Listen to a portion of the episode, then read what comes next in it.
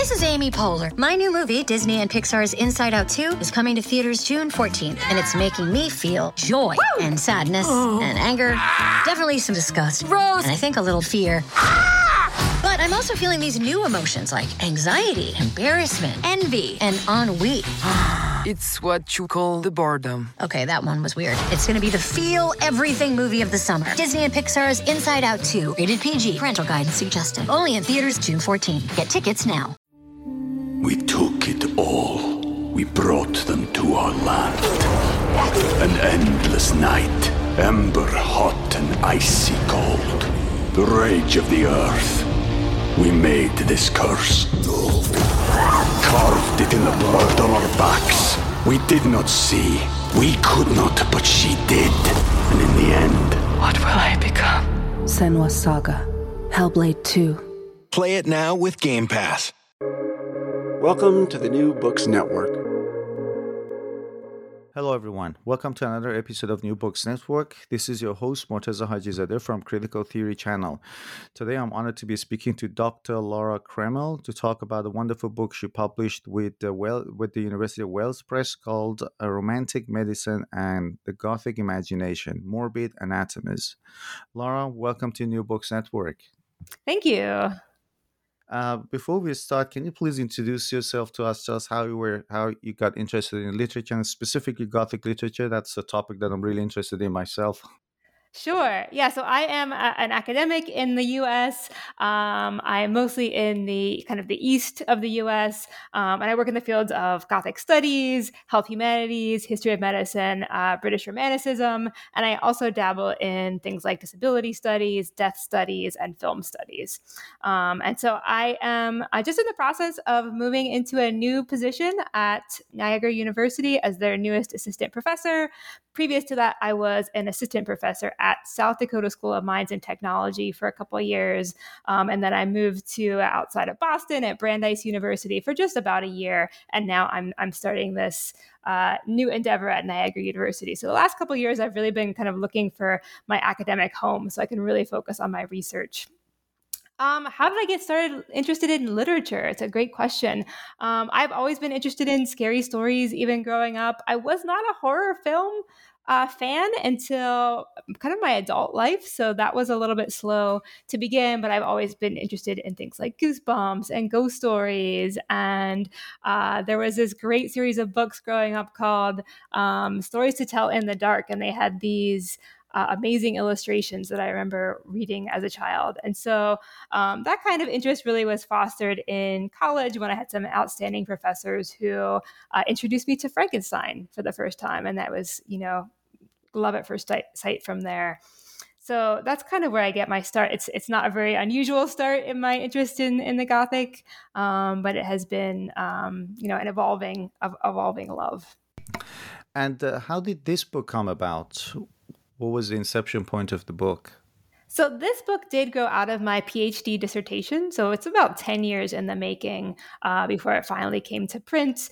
Um, it really grew out of two really great discoveries that I made early on in my PhD. And one was the discovery of Matthew Lewis's poetry. So, Matthew Lewis is one of the most well known Gothic writers, but his fame today is usually restricted to his very infamous novel called The Monk. Uh, 1796 novel, very scandalous in the time because it was very graphic. It's criticized the Bible, it was sexy, and it was very, very popular.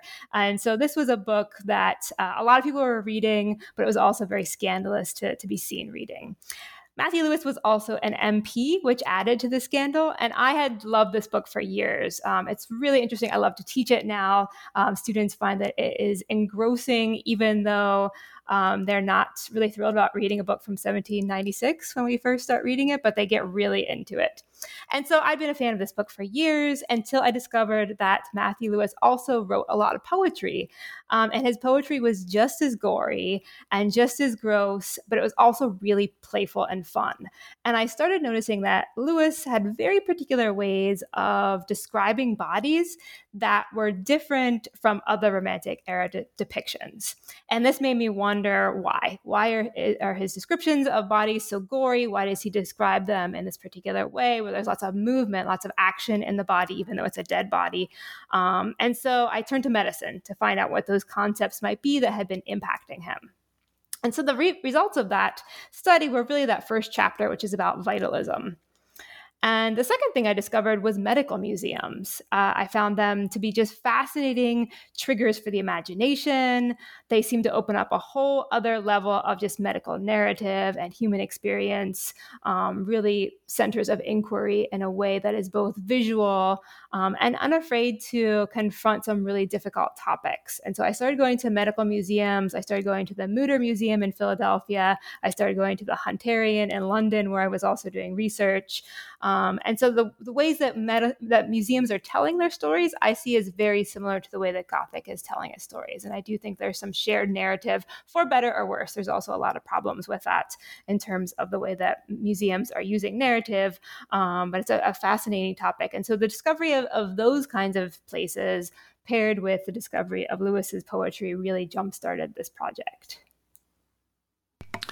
Um, I, I, did my PhD thesis on Gothic literature myself, but only focused on Ann Radcliffe and Mary Shelley. But I did ro- read a lot of those Gothic um, uh, novels of the 18th uh, century. And I remember that it was in 2011, I guess, I was exchanging emails with uh, a potential supervisor. And then in the email, she said that I see Gothic as an extension of medical discourse, something along those lines. I never ah, understood what that ah, meant. Mm-hmm and I started my PhD. Even by the time I finished PhD, because I didn't focus on romantic medicine or, or, medical discourse, and I never knew what that meant. But I did have to, like when I was re- writing on Frankenstein, I did have to read uh, a little bit about um, a vitality debate, which I found absolutely amazing. Uh, and when it's it's sometimes it may not be difficult, but you know it it we, it, it, it's a little bit challenging sometimes to define exactly what Gothic is. So I'm curious to know how you define Gothic in the context of your book and also romantic medicine. If you could broadly introduce these two concepts, uh, would be great.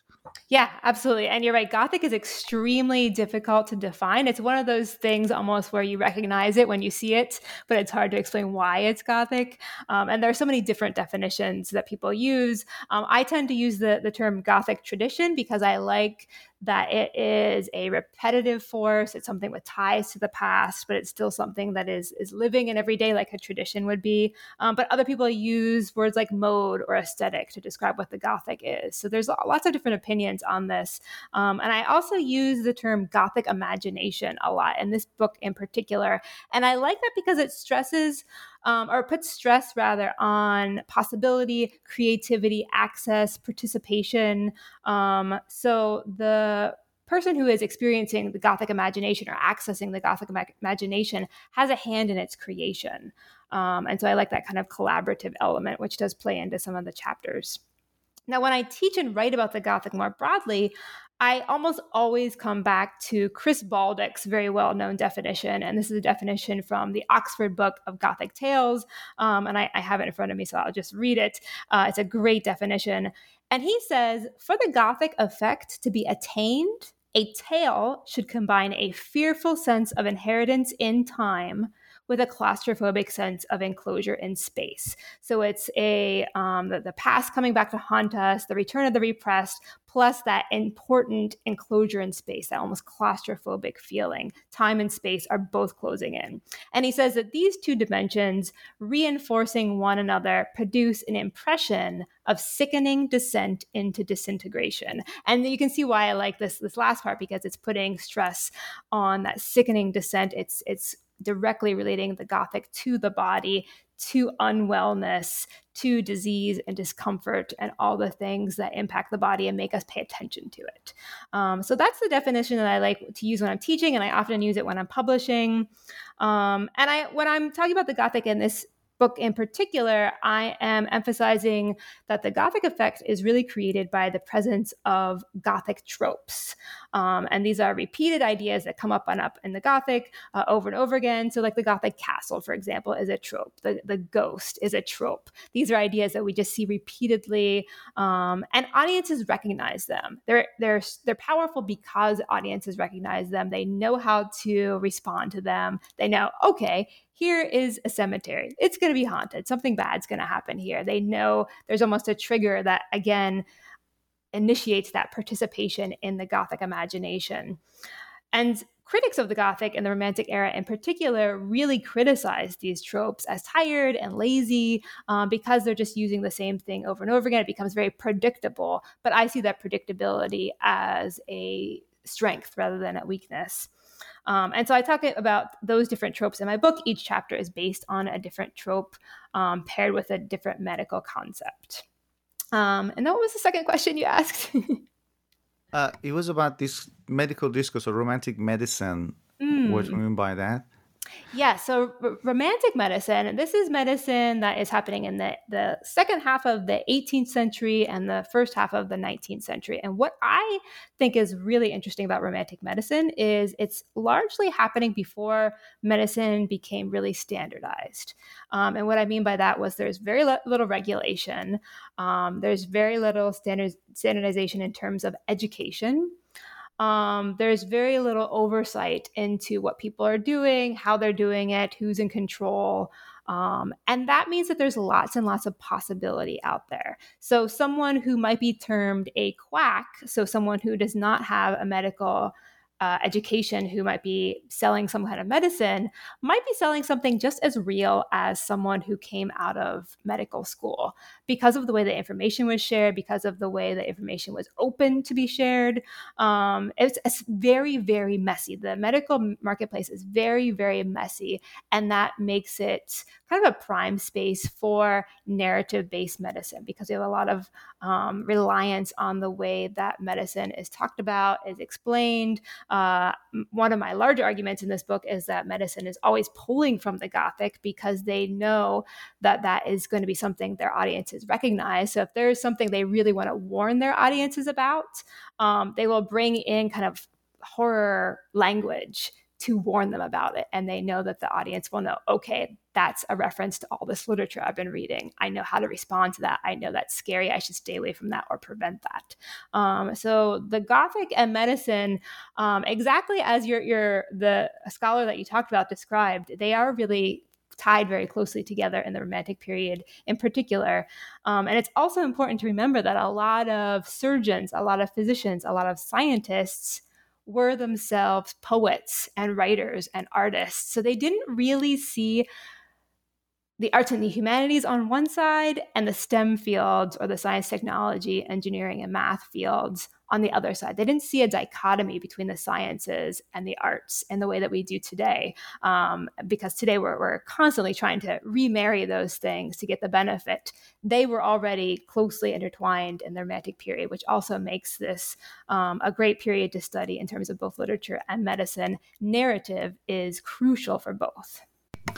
And um, and this is what you mean when, when, when you talk about Gothic tradition having experiential and also experimental medical value. Am I right? Yes, and and what I like about this, this is again going back to that boldness of Gothic tropes, and they are unafraid to confront some of the most disturbing aspects of the body because the Gothic values that disturbance, um, just the way that medicine valued disturbance. One of the things that I talk about in terms of medicine in this book is a really important book um, called Morbid Anatomy, written by Matthew Baillie. Um, and what this was was it was basically a catalog of the most diseased parts of the body that Baillie had encountered. And Baillie had the benefit of having two uncles who were very famous surgeons, the Hunter brothers. Um, he was always in and out of hospitals. He had access to all these medical collections. He had seen a lot of diseased body parts. And so he starts to catalog them. And this is important because this is not happening in other textbooks. Other textbooks are focusing on uh, what we would consider to be the healthy or the normal body. And those were two concepts that were born out of this period. They were, they were still fairly new. And so um, we have medicine valuing suddenly with Matthew Baillie's book um, unwanted bodies. And that's why I kind of took the, the subtitle of my book as Morbid Anatomies. It's drawing directly from morbid anatomy. Um, at the same time that we have the Gothic in its experientialness and its experimentalness, um, valuing the most disturbing parts of the body as well. And so uh, it's not really something new to say that literature is uh, experimental often when I teach students who are not English majors, I tell them, okay, think about this text as a case study almost. It has larger implications that we can draw from it. Um, we can gain some uh, experimental knowledge from this without doing the experiment ourselves. Um, and so that's kind of that aspect of it. And then the experiential part is going again back to that participation of the Gothic imagination. Um, as the reader is experimenting and participating, and as medicine is doing the same kinds of thing. And uh, you you, t- you talk about vitality debate, so I'm sure some listeners may not be familiar with this concept. What was vitality debate, and uh, when how did Gothic tradition uh, contributed to this uh, or reflected this debate? Yeah, so this these were the um, the debates about this concept of vitalism and vitalism. The, the debates themselves, let me just say, the debates themselves happened in the first half of the 19th century, and they were a debate between William Lawrence and John Abernethy. Lawrence's teacher was John Abernethy. So they, they had this connection, this teacher student kind of connection.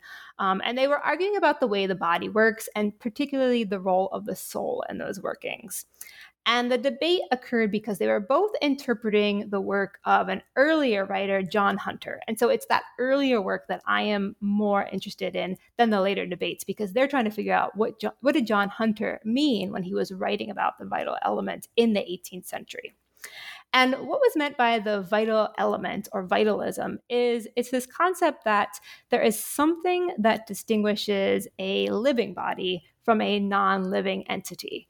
Um, so, what is it that makes a an object that is not living different from, say, a plant or a human being or, or anything that is living? There's some essential element, and they thought this is the vital element. This is what is separating living from non-living entities.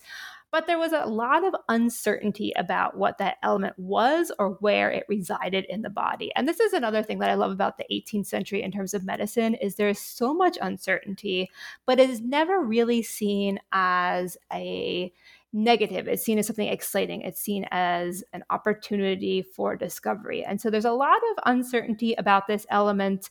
Um, they're trying to figure out what it is. And Hunter had a number of theories about what was the vital element and where it was. And one of those was that it was something in the blood. And so the idea behind the vital element is also that it is a form of self protection. It is protecting the body, it is making the body self sufficient. It has the, the body's own interests at heart. And so the blood was a very attractive place to think about this because of blood coagulation.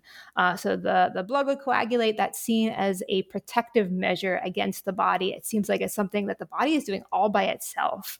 Um, in order to then work under the body's best interest. So that was one theory. He also thought about the stomach as, as an area where vitalism might exist, but he was really focused on the blood.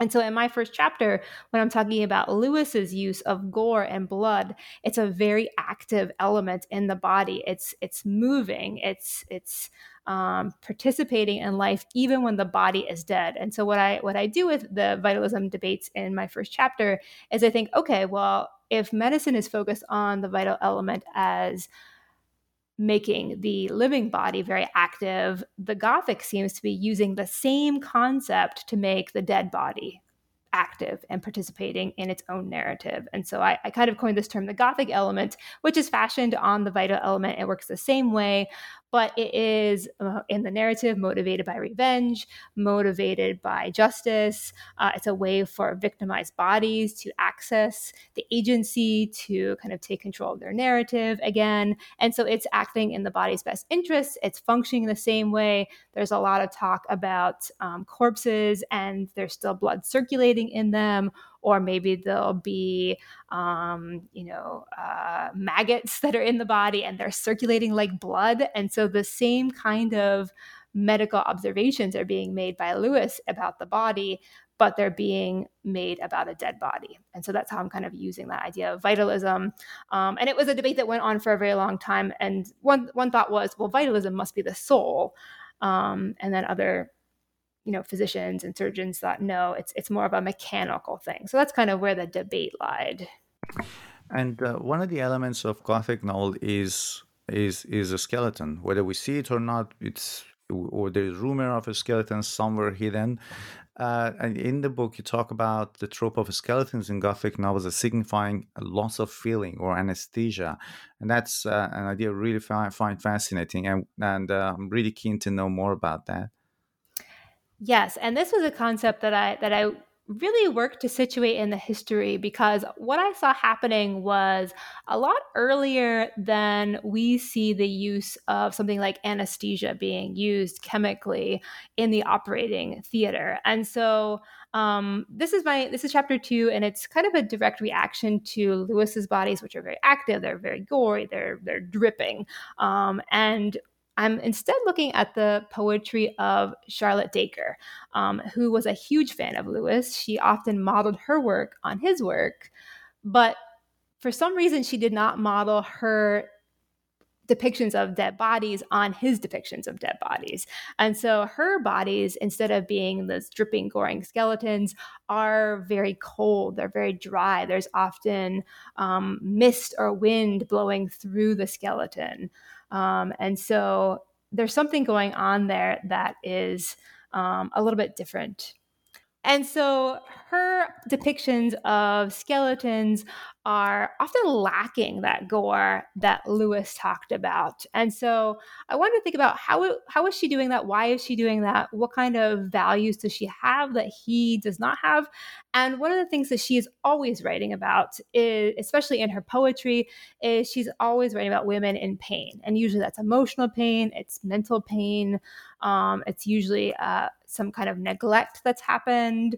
Um, and so what I do is I situate her empty bodies, her cold, dry skeletons in this narrative of pain.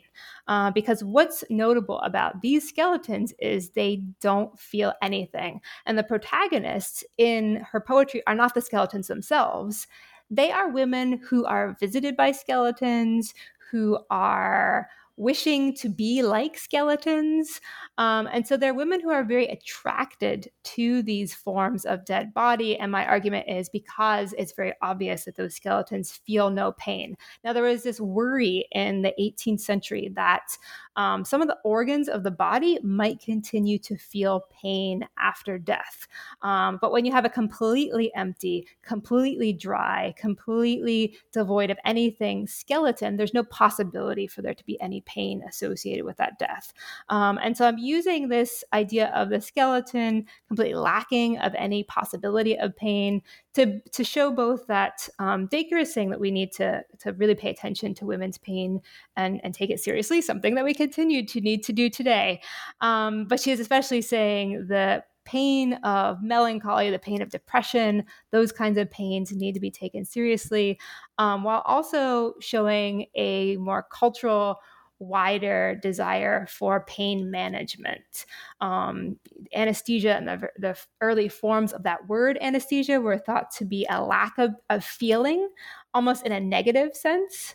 Um, so you lose feeling in your arm. That might be a bad thing.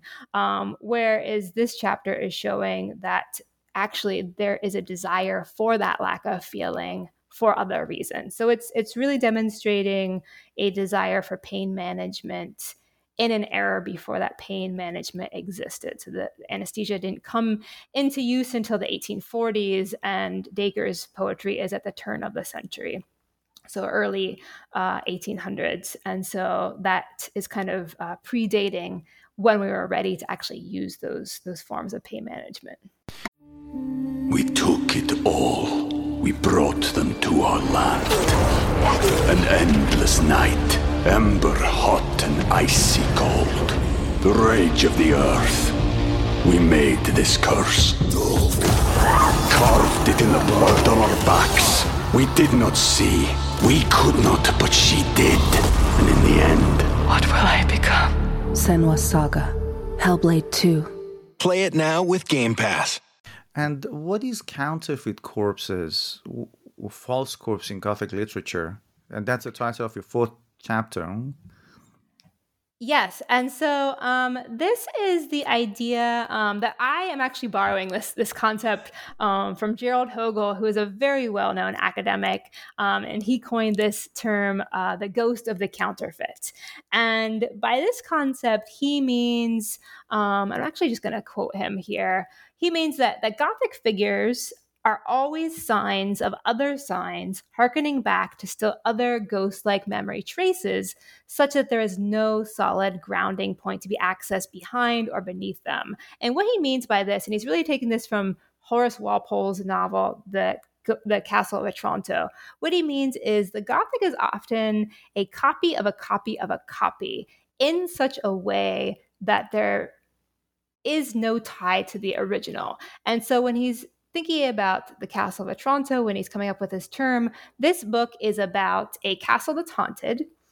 It's haunted not by the ghost of an actual dead person, but the ghost of a painting. So if we think of a painting as already a representation of a person, a copy of a person, it's not the real person. So going back to, to Magritte's painting uh, about the, the, the the pipe, this is not a pipe. Um, a painting is not a person, but the ghost is the ghost of the painting. And so we have a, a counterfeit. If a ghost is also a counterfeit of a person, a counterfeit of a counterfeit, and that painting is of a person pretending to be something that they're not. So we have a counterfeit of a counterfeit of a counterfeit. And so the Gothic does this all the time. It's obsessed with these layers of fakery.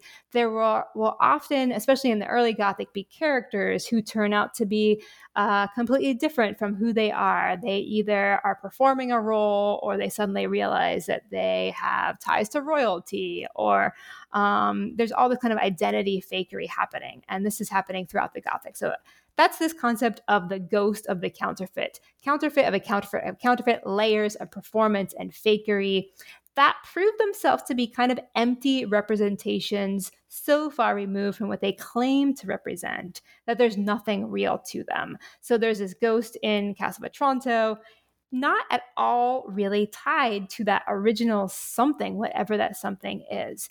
Um, and so this concept also means that there's a lot of hollowness to this objects. They're all show. And that hollowness is instead often filled with ang- the anxiety that gives them power and that keeps them going. So, for example, in Castle of Otranto, there's a lot of anxiety about um, inheritance and class and economics. And so those empty things are kept in order to make it seem like a certain family has things that they don't. Um, they desire to have the value, so they're made to look valuable. Um, and so, this is this concept of the ghost of the counterfeit that I'm borrowing from.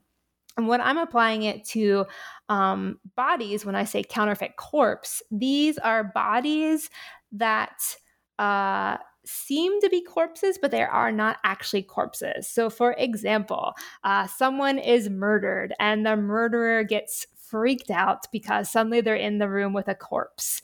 Um, and so they flee the scene and they never stick around to make sure that that body actually is dead. And so, of course, in the Gothic, uh, that body's going to come back. That body's going to recover and it's going to have its, it's going to continue to have its own narrative.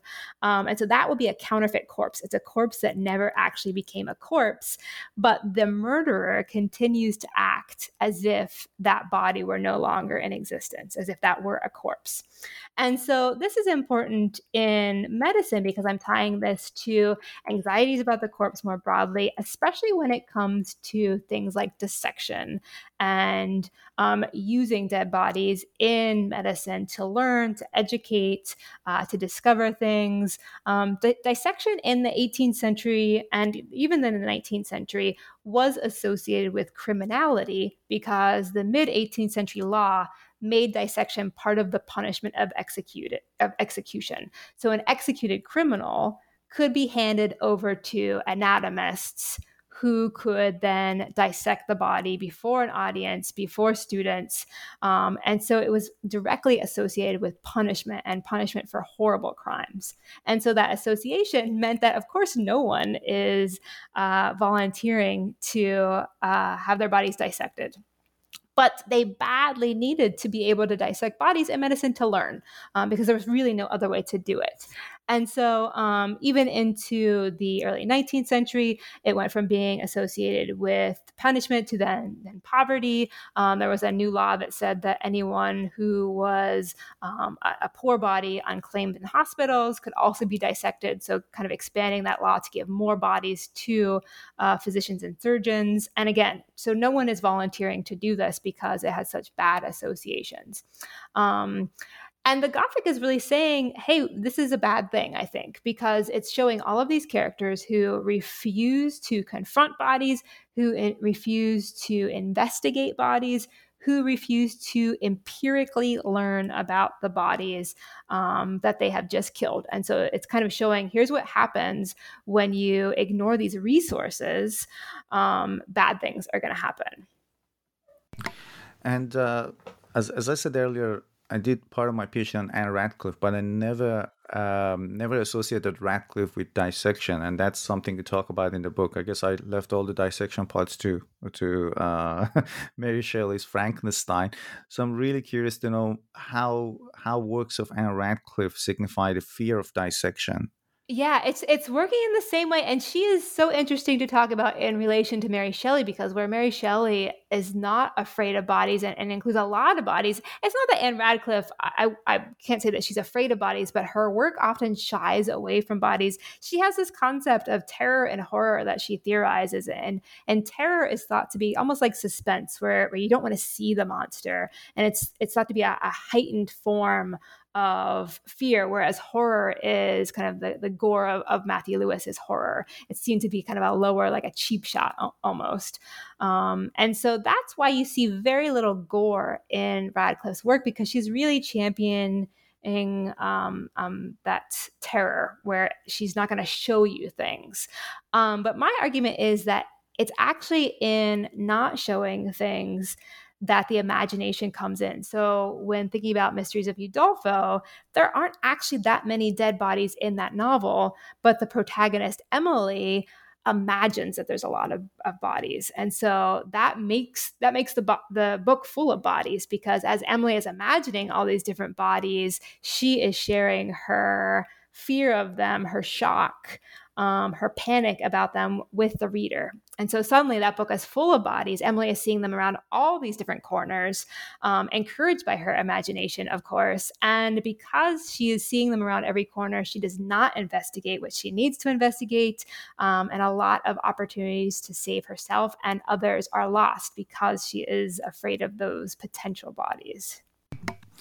And uh, you talk about when, when you were introducing yourself, you talked about disability studies.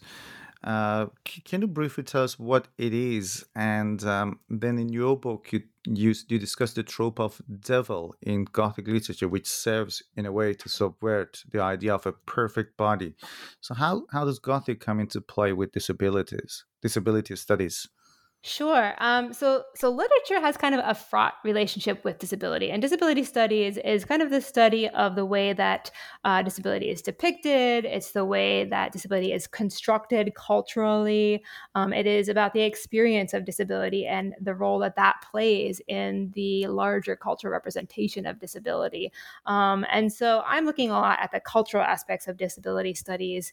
Um, and as I said, literature is has kind of a fraught relationship with disability and maybe even disability studies because of the traditionally exploitative ways in which literature has reduced disability to kind of a narrative device. So they'll bring in a disabled character because it serves a role in the narrative, not because that dis- disability has any right to exist in the narrative all on its own. Um, and so the Gothic has a lot to answer for in this regard, especially when making disability a trait of villainy. Um, and so if you see a character with a disability, it's a it's highly likely that that person is going to be a villain in uh, the context of the Gothic. Um, and so um, when I'm discussing this, and I, what I'm really hoping to show is that there are some positive ways that we could read this relationship between literature and disability, and especially the Gothic and, and disability without disregarding all of the stuff that it has to kind of answer for, all of that baggage that we also need to recognize. Um, and I do this by looking at a very strange novel called The Three Brothers by Joshua Pickersgill Jr in which a man injures his back and develops a twisted spine.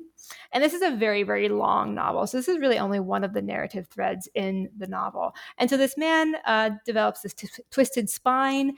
And because of it, his family and his friends completely disown him. He loses everything his social status, um, his wealth, every potential that he previously had. He loses because suddenly he is seen and treated as unrecognizable compared to his former self. And this is where we see the villain starting to develop because we're supposed to feel pity for him.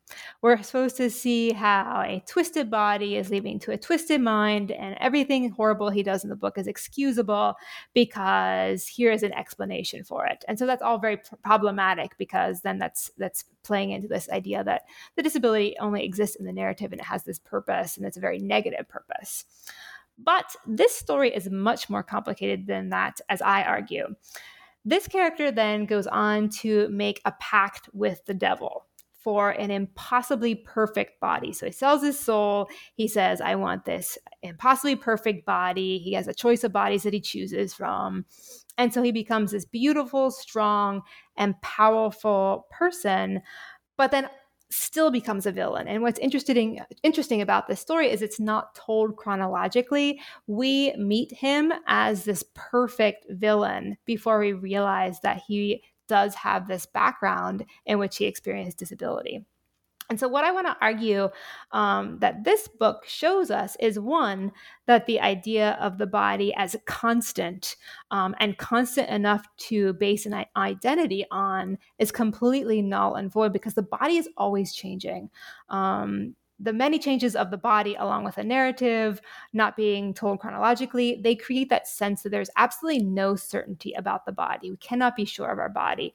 Um, and this is something that often comes up in disability studies. Rosemarie Garland-Thomson is a, is a really well known writer in Gothic study or in disability studies, rather. And she says basically if we live long enough we're all going to become disabled. So really there's you, you really can't put much stock in the way your body is today. Who knows what's going to happen tomorrow? So this book really shows how flexible the idea of the body is.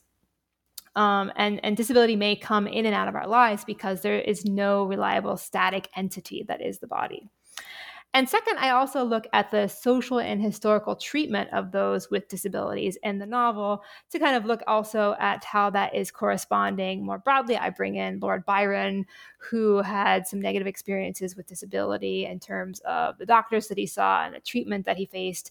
Um, and so I, I'm looking at those ties as well. And I'm arguing that actually the real horror in this book is not what this villain is doing, it's how he was treated previously in terms of what his disability was and what he lost because of it.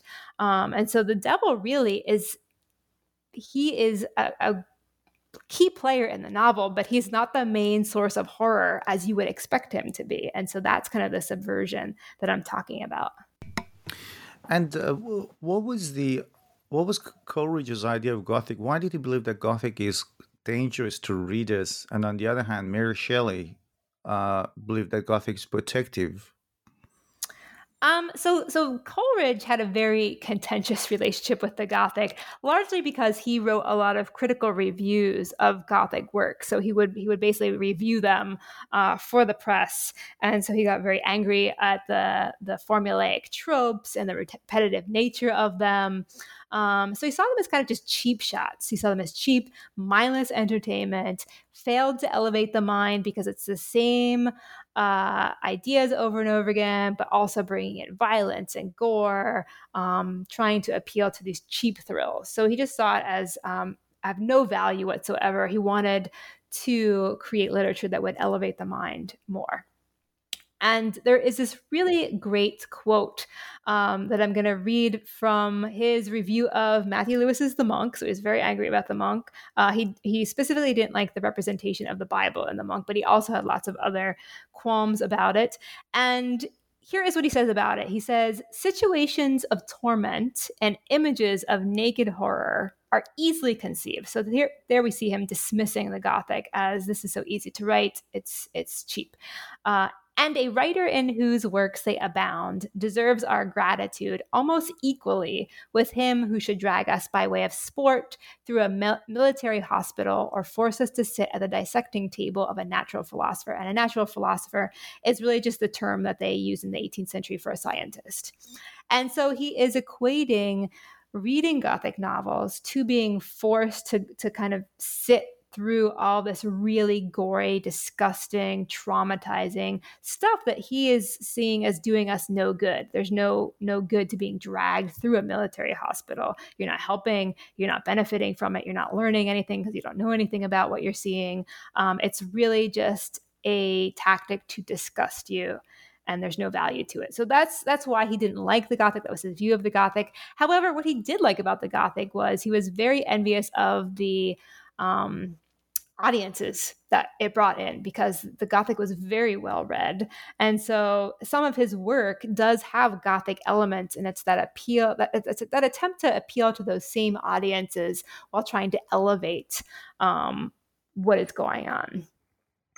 Um, when we talk about Mary Shelley, I'm not sure that she necessarily believes that the Gothic is protective, um, but the way that I'm interpreting one of her novels suggests that it could be. So, Mary Shelley um, was well known for being very knowledgeable about the science of the day, the medicine that was happening. Um, she was very well read. She was friends with a lot of people who were players in those kinds of things. She was also in this huge network of writers. So she knew Matthew Lewis, for example. She knew Coleridge. Um, she grew up amongst people who were very well educated. And so she's coming from a very strong standing of background in the sciences and literature at the same time. And so, what I'm talking about with Mary Shelley is in reference to my last chapter, which is um, about her novel, The Last Man, which is a very long novel about a plague that wipes out the human race, leaving just one survivor. And she really wrote it um, when she was experiencing a lot of loss herself. She herself felt like the last man. And so a lot of it is very autobiographical as well. But I'm, of course, interested in the plague element to it. And so I do not argue that it's a Gothic novel. It's not really a Gothic novel. But what's interesting about it is it's a novel in which the Gothic narrative plays a strong part. What it is, is a series of creations of Gothic narratives that the characters create in order to understand the horrific medical events happening. Um, and so there's this plague happening. A lot of information is spread through rumors. Um, and those rumors resemble the tropes of Gothic narratives. So, again, they're drawing on those things that they recognize in order to try to understand a situation that they don't recognize. There is no public health messaging whatsoever in this book, um, no organization. And again, this speaks to the disorganization of medicine in the 18th and early 19th centuries.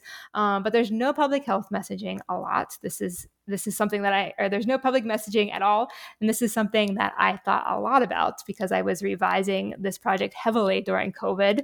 Um, and so when there's a lack of public health messaging, narrative is going to emerge and it's going to emerge in whatever way people are going to find the most useful for their purposes. And so um, there's all these Gothic narratives being spread about this plague. They're usually spread through some kind of oral form like rumors. And so I talk in this chapter about the difference between oral forms and written narratives. Um, oral forms are much more contagious because of the way that they spread, whereas written forms require a little bit more participation, which gives them a little bit more control, uh, or the participant has a little bit more control over them.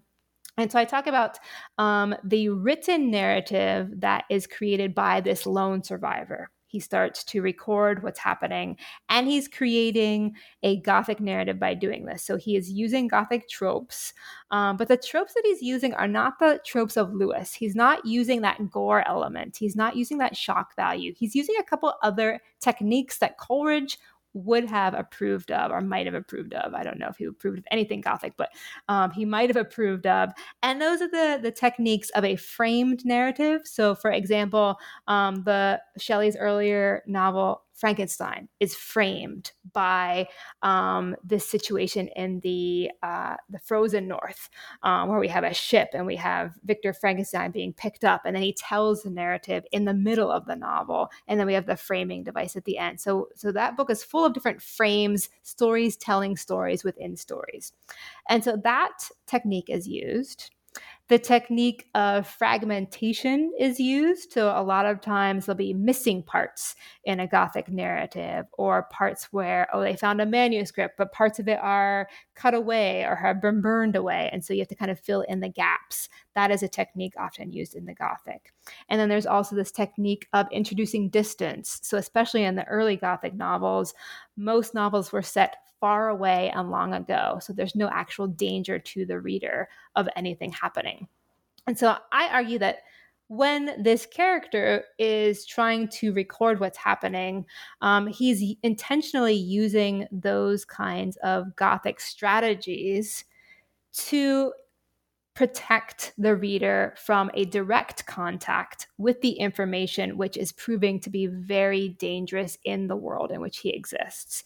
Um, because it seems like in this this world, if someone hears a rumor about this plague, they are more likely to get the plague because they have been infected by both the rumor and the disease. And so the character who is recording what's happening as he's the last man um, is introducing ideas that I'm connecting also to the history of vaccination um, in this period. He's introducing these extra protections to protect the reader, and he's using the Gothic to do it. So it's a completely different use of the Gothic, um, but still definitely part of that tradition.